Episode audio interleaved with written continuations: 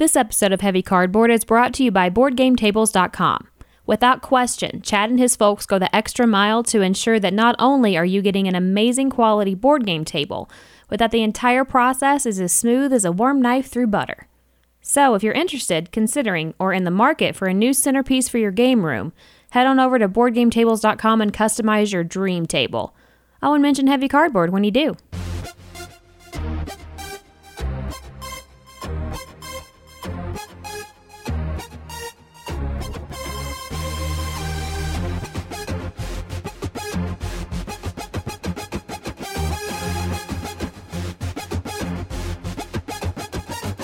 Heavy Cardboard, episode 72.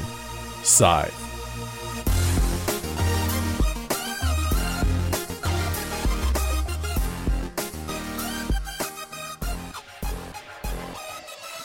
Coming to you from the new And improved. HCHQ in Denver, Colorado. Welcome to Heavy Cardboard, where we talk medium and heavy strategy board games, war games, 18xx, and other related topics in the board gaming hobby. We're your hosts. I'm Edward. And I'm Amanda.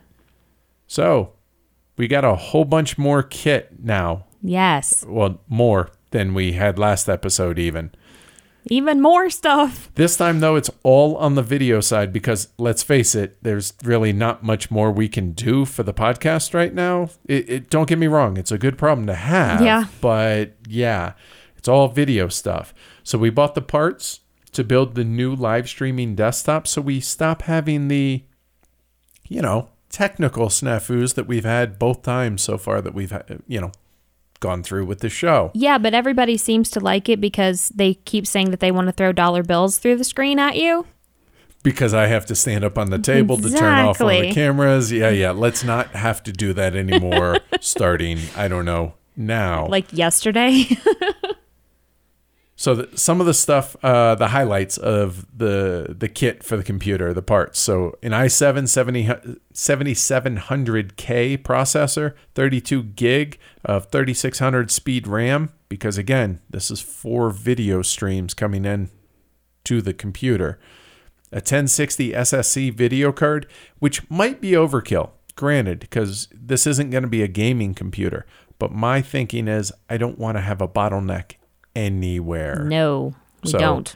Just take care of that problem in and of itself. And the biggie, though, is a Magewell HDMI quad capture card. So, this card arguably is the most important piece of hardware as it takes all four of the video inputs, converts them so that we can live stream non webcam cameras, and so that they all look good. Oh, speaking of cameras, we also bought two new ones as well. so there's going to be two more uh, or two new Canon Vixia cameras, in R700 and R800. So now all four of the cameras are going to be 1080p. Three of them are going to be at 60 frames per second, one of them at 30 frames per second. You probably won't even notice the 30 frame one, but Well, and the the Vixia is what we have now as your player tableau uh, camera, right? And that's going to stay as Right. that. And then the two webcams that we were using that were on you, me, and the Mm-hmm. other players, those are actually going to go away because those those were just really nice Logitech Yeah. webcams. Because frankly, we didn't have enough HDMI inputs, and the converters are what we're having the problem Yep. with. And so that's what this Magewell uh, capture card does is it's four HDMI streams coming into it and no problems. For everything we've read about this, it's all that in a bag of chips, which so exciting. it better for the cost. Oh my lord. But anyway, bottom line is when you next see a live stream from us, it should be amazing. Yes, and speaking of live streams, Yes. what do we have coming up, sir? On heavycardboard.com slash live, may I say. You tell them. Okay. So we have Three Kingdoms Redux. Which it looks like that's shaping up to be Wednesday, May 3rd at 7 p.m. Mountain Daylight Time. That's 1 a.m. for you folks overseas. And by overseas, I mean UTC time. Always UT. It'll be Mountain Daylight Time And UTC. time. And then next we have Brass Lancashire up. Oh, is that the the new one from from Roxley? You know what? I think it might be. Huh. Yeah, we did just get those this well, technically they were delivered this morning. We didn't see them until this afternoon. Right. But that was actually a surprise because we knew they were going to send us uh, the the next one we're going to talk about. This one we didn't we didn't know they were sending it, so Nope. Mm-hmm. we were like, well, might as well make use of it. So even though we did just live stream the original brass, why not do the upgraded version too? Absolutely. We So- have it. Right? Seriously. So that's going to be Thursday, May 4th at 7:30 p.m. MDT. That's 1:30 a.m. UTC. Then we have Brass Birmingham. Which this is the biggie because no one has really seen this. I know the the fellas over at Man vs. Meeple, they were showing pictures of it and everything, and they had it on their on their table and Right. everything. But nobody's seen it played. Right. And so we're going to teach it and Yes. live stream it and, and do a full playthrough. And because we care about all our listeners overseas, Yes. we're going to be doing this one Sunday, May 7th at noon Mountain Daylight Time. That's 6 p.m. UTC. So, frankly, y'all have no excuse not to watch it if y'all want to watch it live and be a part of the stream. And let's face it, we want y'all to be a part of the stream. Yes. We want you guys in the peanut gallery because it's a lot of fun in there. It really is. And then we have potentially a couple more. Yes, we do. We have MOA. Right, which is uh, Ape Games It's a reimplementation. Yeah, it's it's Martin Wallace's reimplementation of Liberté, which Right. we really enjoyed Liberté. Yes. And Moa, this is it's it's it's birds. Yeah, it's birds and, and like wildlife animals. I took a bunch of pictures of the different cards and stuff, and I'm going to put them up on Instagram and on our Facebook page and stuff for you guys to look at them. But the it, it I'm not sure. yeah, the, the artwork definitely is cartoony as opposed Yeah. to, you know, where Liberté, I mean it was the French Revolution, right? Right. This is not that at all. No, but that doesn't mean that the gameplay is No. any less for it. We If- have not played it yet, and so we have one of the prototypes from Ape Games, Mm-hmm. and we think, hey, if we like it, we're going to play it once or twice beforehand. But if so, if if everything plays out right, and we're like, hey, this is actually really cool, then we're going to live stream it for y'all. Right. Thought that'd be cool. Yeah, absolutely. And then also maybe Petrichor. Yeah, we also have a prototype of that, but man, I got to tell you, some of the prototypes that we're getting sent and that people are making is just it's stu- it's it's- production yeah. quality eh, as They prototypes. Don't look like prototypes. They really don't. I mean, it all started kind of with Ludicreations and Crisis, Mm-hmm. and now uh, David Turtzi sent us his copy of Petrichor, which uh, I think is on Kickstarter right now. Yeah, I think it is. I think, I think it it's still still on there. Yeah. It's it's crazy how good these look. It's so just amazing. if they were just kind of like, oh, we just grab these pieces type thing, Yeah, I mean it, it doesn't then we wouldn't live stream it. But No. these look really pretty. literally for a couple of the games, the only things that are kind of wonky are the board and you the mean box. you mean like the physical board? the physical board but and the box. The artwork is amazing. Yeah, the artwork's amazing. The bits are amazing. Just it's crazy. Yeah, it's a lot of effort goes into these prototypes, Yeah. and that's why we're willing to show them all. I, I mean, look at what we did with the live stream on Lisboa. Exactly. Right. I mean, outside of some of the houses, Right. uh, outside of that, it was it looked fantastic. Mm-hmm. So it, it has all the finished artwork. All these do. Um, yeah, just really excited. So Yep. so yeah. So to recap real quick, so we're looking at we have Three Kingdoms Redux on Wednesday. Next Wednesday, well, obviously, because I guess this will be out on Friday. Yeah. Uh, both the brasses will be Thursday and Sunday of next week, and then possibly Moa and possibly Petrichor, plus whatever else we feel like streaming. Honestly, So we got we got May third, May fourth, May seventh, And and, then- then other stuff. Yep, pretty much. So yeah, y'all definitely come join us, be a part of the live stream. It's really a lot of fun, like Amanda said. Or- Yeah, well, it, it, it's always going to be fun for us, and I'm pretty sure it is for the Peanut Gallery Yeah, as well. they definitely seem to be having fun. Right. put it that way. Seriously. All of the ways to contact us are on our website, heavycardboard.com. And we rely on the generous support from our patrons over on Patreon. If you'd like to join the community, check us out on patreon.com forward slash heavycardboard. So as y'all know, we announced the final. Well, you should know that Yeah. we announced the finalists for the 2016 Golden Elephant Award last week in episode 71, and it just so happens that our friends over at Game Surplus have four of the finalists in stock right now. They really do live up to their tagline of bringing the world of board games to you. So head over to gamesurplus.com and not only take home an incredible game or two or three or, you know, all four, but let them show you what they're best known for, which is unmatched customer service in the industry. That's gamesurplus.com and mention heavy cardboard when you do. You ready to break down Scythe? Let's do it. All right, Scythe was released in 2016. It's designed by Jamey Stegmaier. The artwork was by Jakub Rozalski, published by Stonemaier Games. It plays 1 to 5 in about 90 to 120 minutes. The cost is $80 MSRP, but it can be found for a little less online. All right, you want to give folks a brief overview of what's going on inside? Taking place in an alternate history universe in 1920s Europa, Scythe is set in a time of farming and war, broken hearts and rusted gears, innovation and valor. Each player represents a fallen leader attempting to restore their honor and lead their faction to power in Eastern Europa. Players conquer territory, enlist new recruits, reap resources, gain villagers, build structures, and activate monstrous mechs, all in the name of gaining popularity with the people, combat strength, and other resources to score the most victory points and win the game. All right, let's go ahead and break down what we think the five factors are that give a game its weight. Starting out with complexity, what you got? It's not very complex. The rules overhead really isn't that difficult.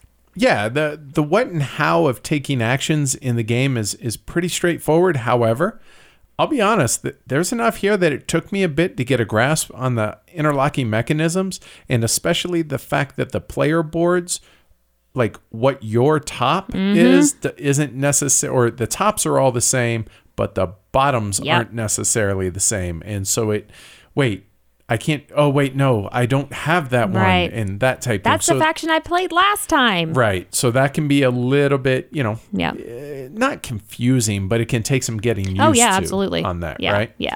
But I will say, once the mechanisms of what and how are clear, the rules get out of the way, and you can pretty much just just focus on the game. I think solid midweight complexity Yeah. here. Yeah, I would agree with that. Yeah. All right, moving into planning. Because the main focus of the game is moving bits from the top of your board to the bottom while also acquiring stars at the same time, it does pa take a bit of planning, but it's nothing overwhelming.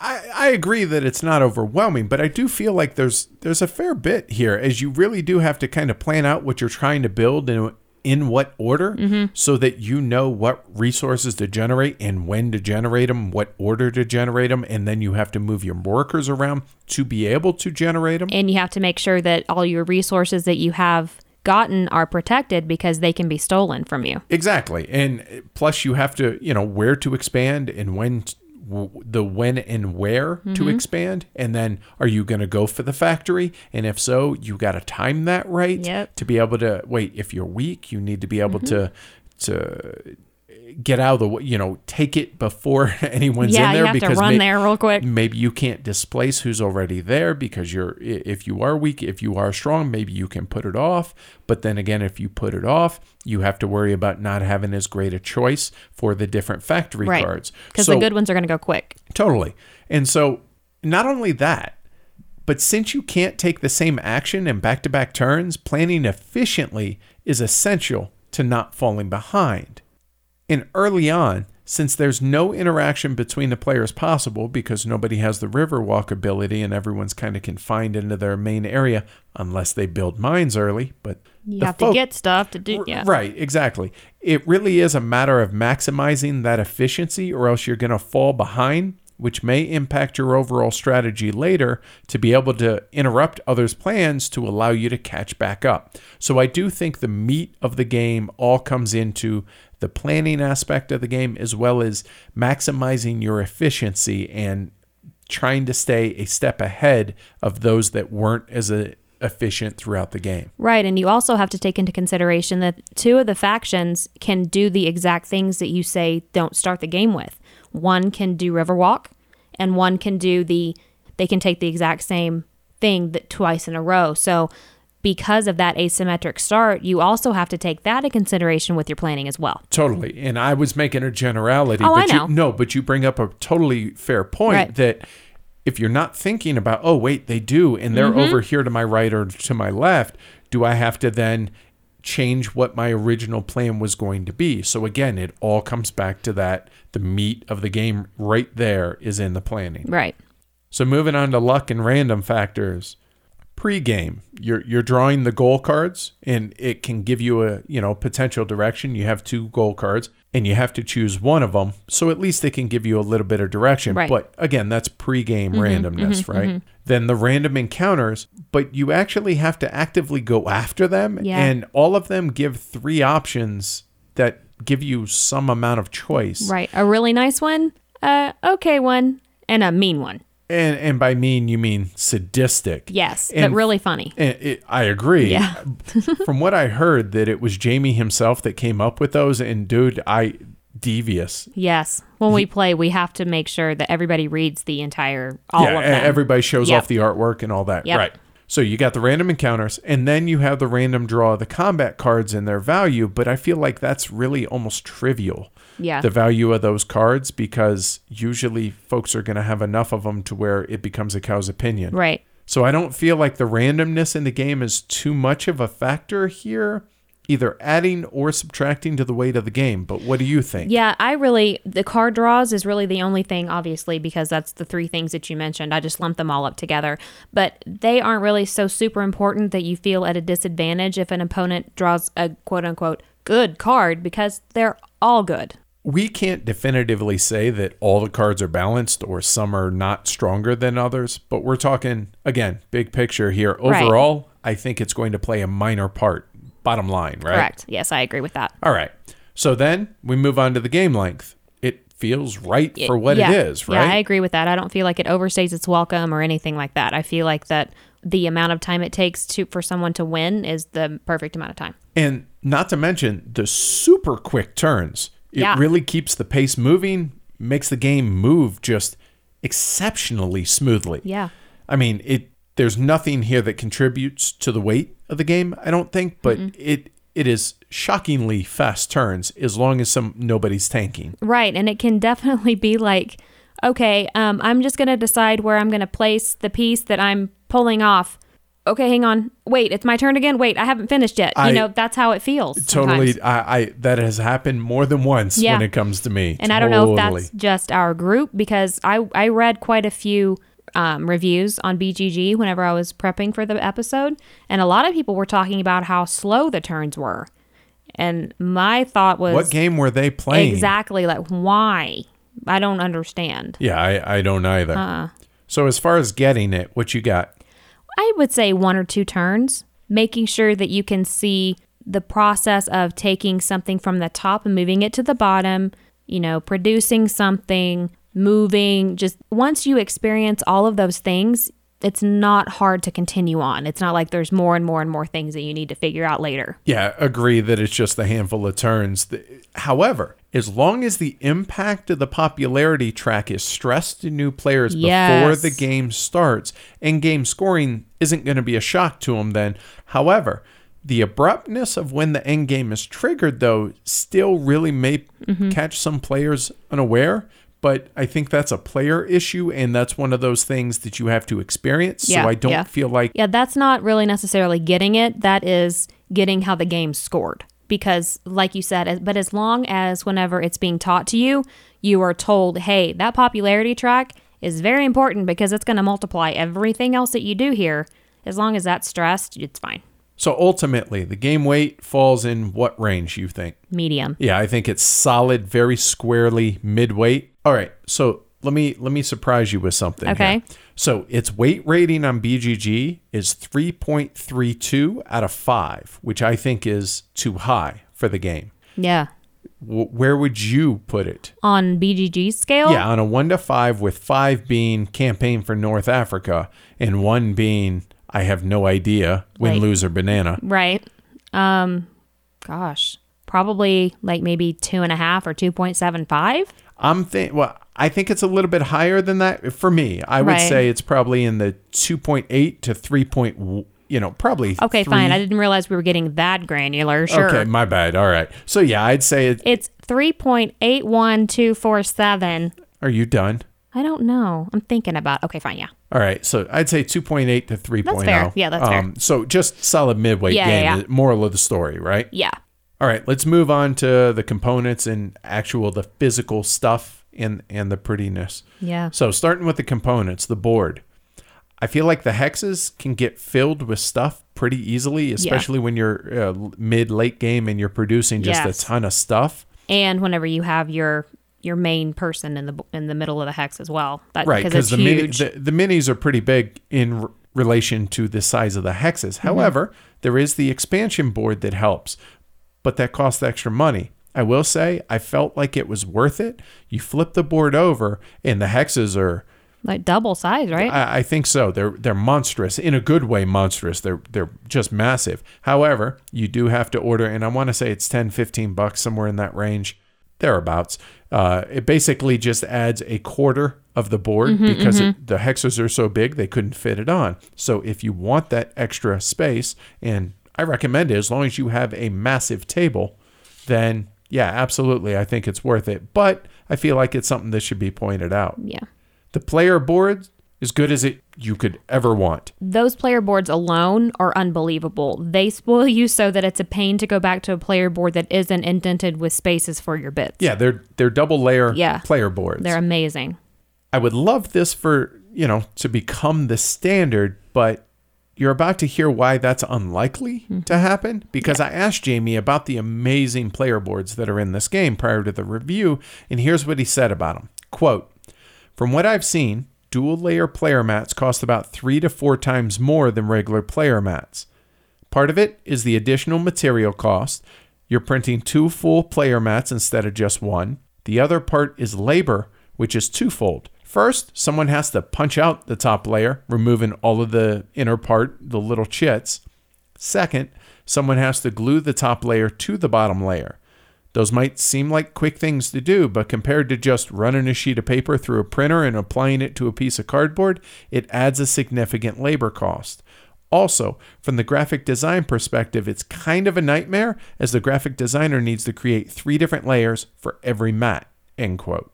So I totally understand it, but damn if I'm not spoiled Yeah. now. Yeah, it's so hard to go back to a game that doesn't have those indents. It's just it's so nice. It really is. So seriously, I have nothing but amazing praise to say about that. And I I don't know about y'all listening, but I personally would be willing to pay a few more extra bucks. And that's what I was just about to say. If give me that as an option and act absolutely heck yeah, I'll spend how much ever more. Yeah, well, Well, I you know say what I mean. how it, right, right, right. Yeah, yeah. yeah. Relatively speaking, right, The royal however much. right. Thank you. You're welcome.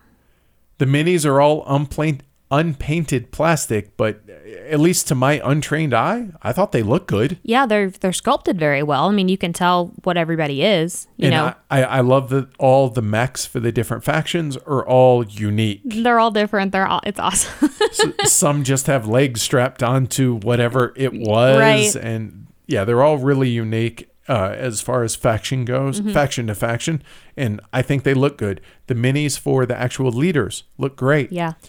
So the interesting thing here, though, is they all have an animal with them, like their spirit animal type thing, Right. but that never comes into play in the game ever, No. anywhere. It's just like filler. Yeah. It, oh, this is cool. They have a bear. It's Right. a big bear, but mm-hmm. the bear does not. It's just What this is is the your point leader. of the Right. bear? Exactly. Now, normally I wouldn't really care about minis, and I, I, I don't think it's a stretch to say the same for you. Correct. But since there is a clear distinction between what the workers or the wooden pieces and the leaders and mechs, which are all plastic, the distinction between the materials helps keep clear movement rules and what affects what and what they can do Absolutely, respectively. yeah. So I've noticed that that actually is a great way to show new players or to teach Mm-hmm. new players, hey, plastic, this is the rules for Right. that. Wood, this is the rules for that. And I think that I assume that was an intentional thing, but regardless, I'm glad it's there because it, it really makes that easy to stick in your head. Uh-huh. It definitely does. Yeah. The resources are great wooden bits. They're all Mm-hmm. custom kind of uh, different resources. Yeah. They're it, yeah. It's not just you know a cube is X. Right. Which that would have been fine. Oh, yeah. But it definitely went the it, extra mile. it wouldn't go with the rest of the game if the comp- if the resources didn't match the quality of the rest of everything else. That's a fair point. The cards are high quality linen. Mm-hmm. the board is too, right? I, I believe so. I think so. Even the box is thick and super sturdy. I think it would stop a 22 slug. Don't quote me on that. I just that's it's hyperbole, but you get the idea. He is a marine. Moving on to the box size. Pretty good size box. It's 14, uh, just under 14 and a half inches by just under 12 inches by just under 4 inches. So it's not a coffin, right? No, it's not. It's it's somewhere in between Agricola size and a coffin. Yeah, yeah. So that's 36 and a half by 30 by 10 centimeters for you folks. Well, everyone that isn't us. And I think it's It's us and like some other Myanmar or, something or- Myanmar or something. yeah, something like that. Correct So- us on that, guys. Anyway, please. moving on. I call it space points. You guys call it centimeters. All right. All right. So graphic design, not artwork, but graphic design. Yes. Very well done. It's spot on. It's very easy to determine the different icons, you know, what everything means. You don't have to continue to look at a player aid. and it's consistent Yes. throughout the entire game. However, there is language independence on these, Mm-hmm. and so uh, when it comes to the actions, there's a little bit of learning that's required to Yeah. okay, what does this mean again? Oh, right. Mm-hmm. Some of it is totally obvious, like oh, you get hearts, that's popularity, Right. or you get the The bugs, we Yes. call them for power. Right. And so once you and they're clearly marked Yeah. on the board as well as on the player boards. Everything matches. right. So even if you don't know what it is, you can just look for the pretty picture. Oh, it's that. Okay, Mm-hmm. That's pretty obvious, right? Right. On to the artwork. The art is stunning. There really is there's no other word for it in my opinion. I would say that this wins for best artwork in a published game to date as far as the cards and the box go. Yeah. The end, game over. Give Jakub the award. Yes, it's amazing. So, I and is it Jakub? I'm going to assume by the way it's spelled. Yes. Okay, so Jakub Rozalski, uh, he's made an incredible world, brought it to life amazingly well, making the time period in this alternate history. It feels like, I mean, it feels like it could be historic in this mm-hmm, world. Mm-hmm. It's it's just stunning. I I, I I think you called that totally right right there. Yeah, and it, they're they're making a video game in this world, right? Which yes, sign me up. yes, please. right? However, I'm not as keen on the board artwork as it's it's a little bit muddied and it's it's just busier. Now, it's clear what hex is what, but the amazing artwork in the rest of the game isn't quite brought through to the board. Okay. Even if there is Thor on the board. That is you know, pretty awesome. There are There's little, little Easter Easter eggs, eggs yeah. throughout there. So I I appreciate that. Overall, amazing presentation and just wow Mm-hmm. Yeah. on that. Truly wow. Yes. And rulebook clarity and quality. How's that? I think overall it's well done. You can definitely tell that a lot of time went into the readability and the usability of the rulebook. I'm not quite sure why, but there are when I last looked, 449 rules threads on BGG. Why? I I I I don't know. It's got to be on the players more so than the game cuz I don't know that we we may have had a couple of edge case questions or a couple of little clarifications I, here I- or there. I think in the live stream there was maybe like two or three things that the peanut gallery questioned, and we were like, "Oh, right, yeah, we did that wrong. Sorry." But I don't understand. Yeah, I, I think that's excessive. Now, a lot of that is talking about the Automa, which is the solo game. Oh, okay. um, but I, I, I didn't go page by page to Right, look at all these. So, bottom line, I think it was a pretty solid rule book. I, I, I thought it was fine. I don't think it was exceptional, but it certainly wasn't 449 threads bad. No. Nowhere, anywhere near that. Now, normally I'd go into the setup, tear down, teaching, learning, but I'll be honest with the with the live stream of it. Go check that out. Yep. Speaking of the setup and teardown of the game, the generous folks over at the Broken Token are offering up one of their custom inserts for Scythe for us to give away to one lucky listener. It features 13 removable token trays, supports sleeve cards, yay, and accommodates all current expansions. To enter, go to heavycardboard.com forward slash TBT contest and follow the instructions there. We're going to cut off entries at 12:01 a.m. UTC time on May 8th and announce the winner a couple days later in episode 74. Have fun and good luck. Hi, folks, this is Martin Wallace. You're listening to Heavy Cardboard. All right, Amanda. What makes the game enjoyable? If I'm being 1000% honest, Or or just 100 because that's all you can be. I suppose, the artwork. First and foremost, Yeah, the artwork is so amazing that even if I didn't like the game even just a little bit, I would want to play it just to see the next card or the next piece, just the next piece of art that would be shoved in my face. I can't argue with that. I mean, it, it, it is amazing artwork, but okay, fair enough. I won't argue with you. so it's got, as I mentioned earlier, shockingly quick turns. Yeah. And kind of like what you were talking about, like, okay, I'm just gonna figure out which which to upgrade. Right. Oh, wait, what do you mean it's my turn Exactly. again? How does that happen? so for me, yeah, that that shockingly quick turns and it keeps you fully engaged in the game the Mm-hmm. Yes. entire time you're playing it unless somebody is APing, which rarely happens. Now, there's a little bit of thought that goes into it and it might not go that fast every time, but more often than not it does. Mm-hmm. Yeah, absolutely. I would agree with that. And I also like that each faction's player board is sectioned out different, like we talked about earlier. They also have different mech abilities. The, everybody has this two mechs do the same thing. Everybody else is they have two more that do different things specialized to that faction. And depending on what faction you're playing, assuming you're not playing the same one every time, Right. You get to try different, you know, asymmetrical abilities of that. Totally Mm-hmm. Right. agree. I think there's a fair amount of meaningful decisions in the game. Absolutely. There I, I mean, we we hit on a lot of them already as far as the when and how and order in which you're going to gather resources because ultimately that's what you're trying to do to be able to place out your stars to be able to trigger the end of the game or if you're not trying to trigger the end of the game you're racing up tracks to be able uh, especially that popularity track to get your multiplier higher so that all the hexes that you have Right. you know workers on and, and, and that you have possession of that score for you mm-hmm. i definitely feel like there's there's meaty legitimate decisions here to make Yeah, I, I would agree with that.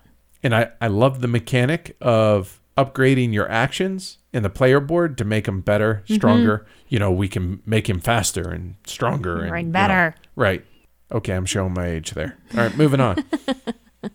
but no, seriously, that that upgrade mechanic, I I really really it's, like that. It's really cool. Yeah, it's it's really a really cool implementation of you know like just being able to make yourself better, just in a different way than you know maybe other games might right. do. Yep. Okay, mechs, like I I- like mic drop. I'm done. Like there's mechs in the game. Well, you are, you know, for as as much as we like our. you know, Let's talk about you. Hold on. as much as you enjoy economic games, logistic games, and all this, I like me some dolls and games. well, not only that, but you like steampunk stuff. Oh yes, And this is kind of the epitome of oh. steampunk, right? The these these mechs mixed with you know old world stuff. I'm in heaven. Yes, they are. Yes. Okay. Anyway, We're going to talk about those mechs here when we get to the flip side of this from my side, but we'll move on. okay. So I like that you have to play other players' games as well as your own. And what I mean by that is you have to keep track of where players are as far as their ability to gain and place stars, or not really gain, but to ple- be able to place stars, mm-hmm. which triggers the end of the game, as well as you know being able to score points for him. It makes it makes you prioritize good actions for you versus hurting a player who may be close to triggering the end of the game if you're not ready. So you absolutely have to be fully aware Oh, yeah. of what everybody else is doing and where they're standing. Not just, oh, so and so is trying to get more wood because, oh, I see they're going to upgrade that. That upgrade might be their last upgrade for whatever it is You have to be paying attention. and then maybe they're able to place a star by being able to do that and then on the second half of their action maybe they're able to move because they have a factory card that allows them to always move so then they go and initiate combat and all of a sudden they were they went from having two stars left to whoa. Yeah. Oh, the game's just- over. Yeah, yeah, that's it. That's all she wrote. Mm-hmm. So you absolutely have to be aware of what other players are doing. And speaking of, you know, star placement and stuff, there are more options than just the six stars you have to obtain to win. You know, like there's not, you have to do this and then this and then this and then this and then this and then this to get your six stars. You can do different things in different orders, and there isn't a set way absolutely to win. You know, there are different paths. You can try different things. I agree with that, but that might cause you to lose the game, which again, we'll talk about that on the flip side here in a minute. Okay. So I want to I want to highlight one of the coolest things about this game and it just on the surface it seems like such a stupid thing to be excited about. But the fact that you have to keep the resources on the board where they're generated unless you move them versus just uh, you accumulate them on your tableau mm-hmm. like most games do. It seems like really such a trivial thing, but by the resources having to stay on the board where they're generated, it makes them vulnerable and it makes them a commodity worth either going after or if you're the one that produced them, protecting them and keeping them near your workers and in hand so that they cannot be stolen. Whereas if they're in your tableau, I don't know of many games that you can just steal from other people's, No. you know, pile of accumulated resources. No, I don't. I can't think of anything. Whereas this one, it's a it's a viable thing to go and take someone Yep. their resources, and it may end up setting them back two, three, four turns. Mm-hmm. Which then again, going back to that being aware of what other players are doing, if you set them back, all of a sudden maybe you slow the game down to where you weren't ready. You needed those couple extra turns to be able to really, you know, do the coup de grace and this may allow it. So that little thing I think is ingenious and I I hope that other games find a way to implement that one little thing that's such a significant good thing. Yeah, the only other game I can think of that does that is Roads and Boats. Is there? Can you think of anything else? That's the one that jumped to mind uh, because you nobody owns the resources Mm-hmm. Right. just like this. You own the workers like that create the, like resources. Like basically the land owns the resources. Right. And whoever whoever claims it, claims it. Right. So I do really, really like that. And it scratches the efficiency game itch because ultimately that's what this game is. Yep. It's all about efficiency. Again, if you fall off pace in this efficiency game, it can be your death knell, which we're going to talk about here in a little bit. We kind of hit on this earlier when we were talking about the uh, the choices on the on the cards, but I really enjoy the callous nature of the last choice and all the encounter cards. It's just it's yeah, I, I, I appreciate that, you know, you can be as nasty as you want to be. I feel like it I mean, it feels balanced and well tested and extremely well put mm-hmm. together. Very streamlined. Is that a bad thing? No, streamlining is not. It we'll get there. So getting to the factory, which is that center hex and claiming a powerful factory card which adds an available action, I think is is really I appreciate that it's forcing interaction and forcing to bring players into the center and gives them a very good enticement to come and instead of just turtling over in Right. their one little area and that's that which is a viable I, I, you can't you don't have to have combat in this game No, you don't have to. However, that factory and the available cards that it and special abilities Right. that it gives, plus it counts as three hexes at the end of the game, Mm-hmm. which potentially can be a, a significant amount of points. Yeah.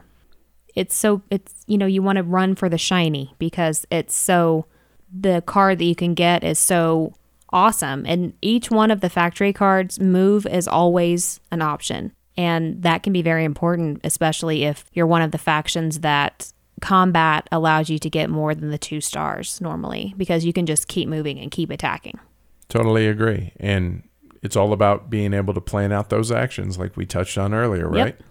all right so we've gone over the stuff that's good about the game and that makes it enjoyable so what is there not to like about it Well, first off, it becomes a race game. yeah kind of a game of chicken. If you don't think you're winning, it, it's all a matter of trying to not let the game end and keep players from doing that. Whereas I've seen as many as three stars get put down on one player's turn to mm-hmm. where if they're poised for it, if they race for the end, if you, but again, as long as you're paying attention, in theory, you should be able to control that or at least influence it. Right, but I want the game to be decided on decisions made, not how fast I was able to run up the power track or how fast I was able to win to combat missions. I mean, you made the decisions to do those things, though, didn't you? I suppose, but just my thinking is what if the other person's starting faction, you know, the way that they start gives them a little bit of a leg up on X, Y, or Z?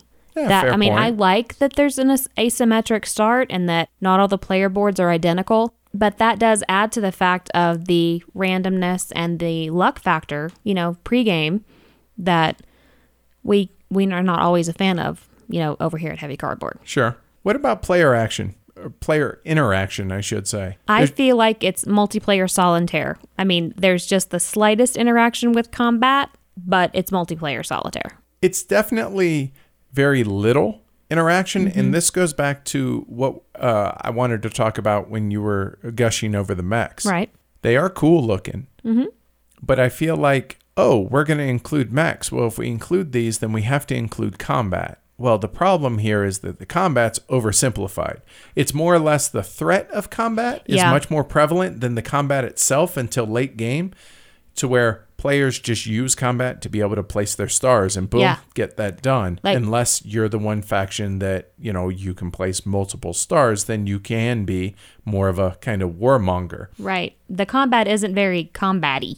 No i it's just it becomes trivial who's going to win oh you're higher on the combat track Exactly. the, uh, i'm The sorry power the power track. Mm-hmm. track, usually players are going to have enough of the cards to where they both play a max card if you want and okay you sacrifice your power you drop down the track but it's a super easy way to place a star Right. There's there's very little consequence for losing a battle. Um, you don't lose anybody that you just kind of go back to the, your starting area and, and and and that's, Mm-hmm. that's it. it. there's just yeah there's no it's it's combat with kid gloves and that's it, it feels like it's a kindler gentler Oh, and yeah. that's that's not at all what i feel like there should be some sort of consequence here and it's it's if there's no consequence then what's the point of it being in the game Right. And I can understand, you know, if you are one hex away from the factory and you've worked really hard to get there and you lose a battle and you have to go all the way back to your start, sure, that's a consequence. But more of a consequence would be that you lost all of the workers that you took with you. You go down, all, you know, like all the way to the end of the power track, you know, or something else. speaking of which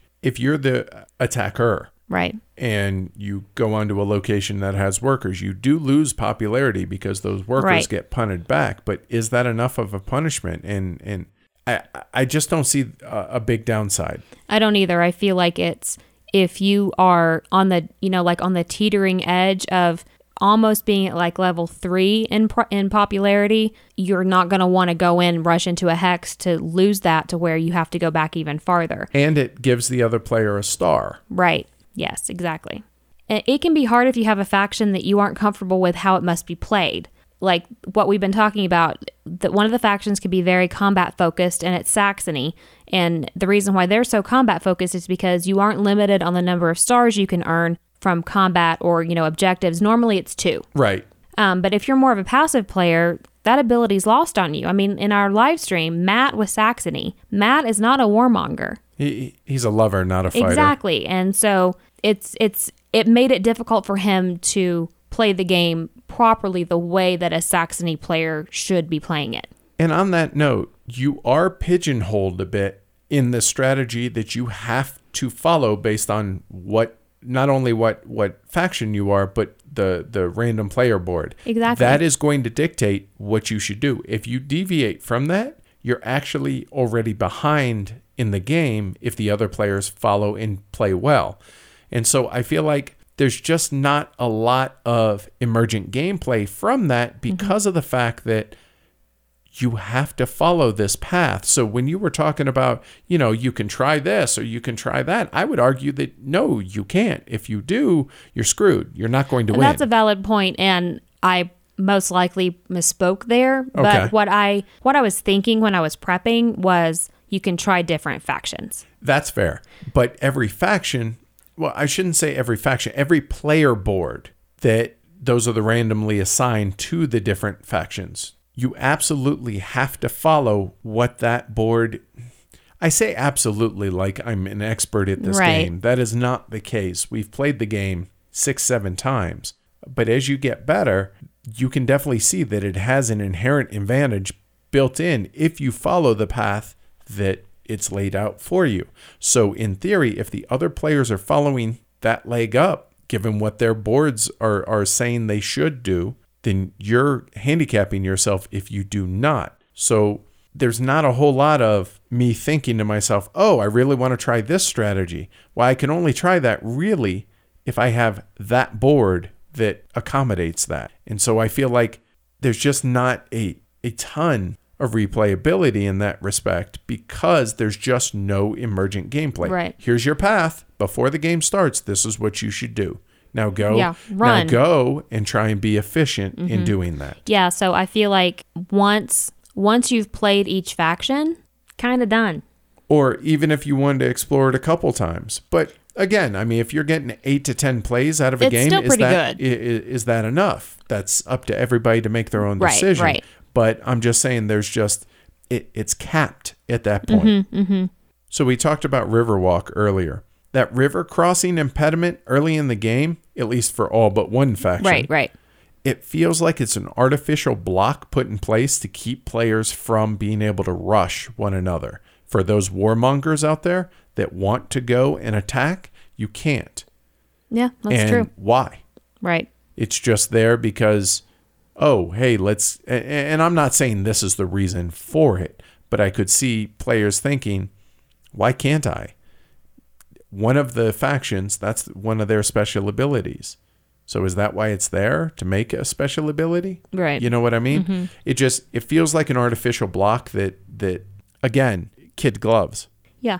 And the map is so big that I don't think I'd want to play it with less than four. I mean, I can't imagine how open and massive the board is, you know, with less players than four. And Yeah.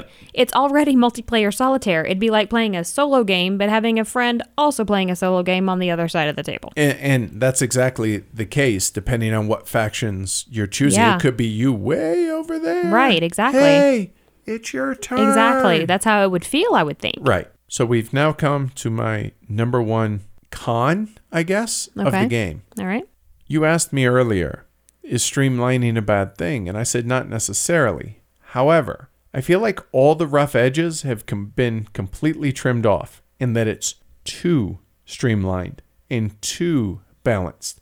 It feels like it just it loses a piece of its soul because of it. It's just it's so smooth and so streamlined that there's just no you can't use a lot of creativity here. I, I, I've never thought, oh, this would be clever. Let me do this. It's just there isn't that that flexibility in the game because it's all those rough edges have been trimmed off, and I really feel like those rough edges, maybe not a ton, but having some, gives a game its character, and they're just not present here. All right, you want to start with your summary or me?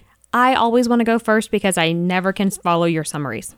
In preparation for this review, I looked at quite a few of the BGG rankings and comments, and it was so interesting to see the gamut from rating it a 1 to a 10. The 1 rankings were pretty much either ranting about Stonemaier games in general or how this game stole this or that from another game, and the 10s were everything from best game ever to being it, it being an absolute masterpiece. And my feelings on the game are somewhere in the middle. Scythe is a game that, while beautiful, brings nothing to the table newness wise.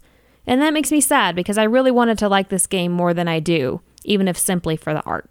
Scythe has a lot going for it amazing artwork, top notch production, and an extensively play tested design. But it somehow misses the mark overall. It falls into this weird in between space, regardless of which side you're coming from.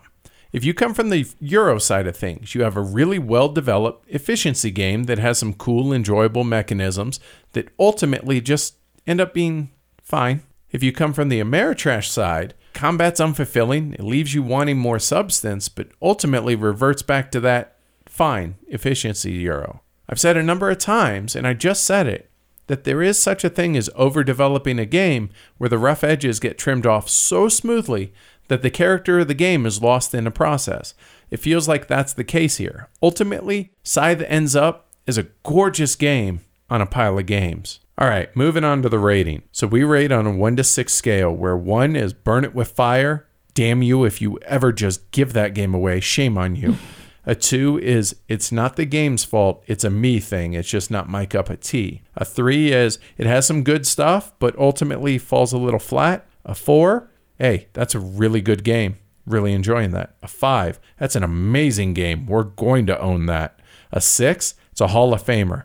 Just just give it its its coat and put it in Canton. That type thing. So for me, Scythe ends up being a three. It's possible that the expansions address some, maybe even many of the downsides of the game that I have. So we'll have to wait and see. But as the base game, I rated a three on a one to six. I rated as a three as well. I had a little bit of difficulty with this. It was either a three or a four. And as we always say, if you're teeter tottering, then it's going to be the lower because you can't fight for it to be the higher. So I ultimately rate Scythe the three. So thanks to Jamey for the review copy. We really appreciate it. And that's Scythe. So we're definitely interested in y'all's feedback, both technically as well as the review. We're curious what your thoughts on the game are. Do you like it? Do you not like it? Do you agree? Do you disagree? Have at it. Come let us know at, at the guild, email us, wherever. Tweet, whatever. Just we want your feedback and we want, you know, to start a dialogue. So we want to know how you guys feel about it. Yeah, tell us your experience with Scythe. Yeah. And with that, we'll catch you all next week. Until then, keep gaming. Later, y'all.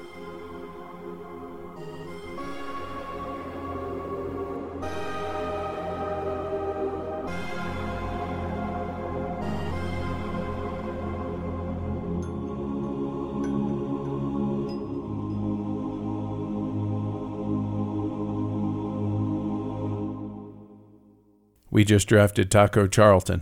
That was one of the guys. Yes. A guy named is, is And Taco. not the first taco ever drafted. The Seahawks drafted Taco Wallace in the seventh round 2003 draft, and he played four games, had zero catches. Taco. Taco. Okay. I want some Mexican food now. I know I'm hungry again. Seriously. Dang it.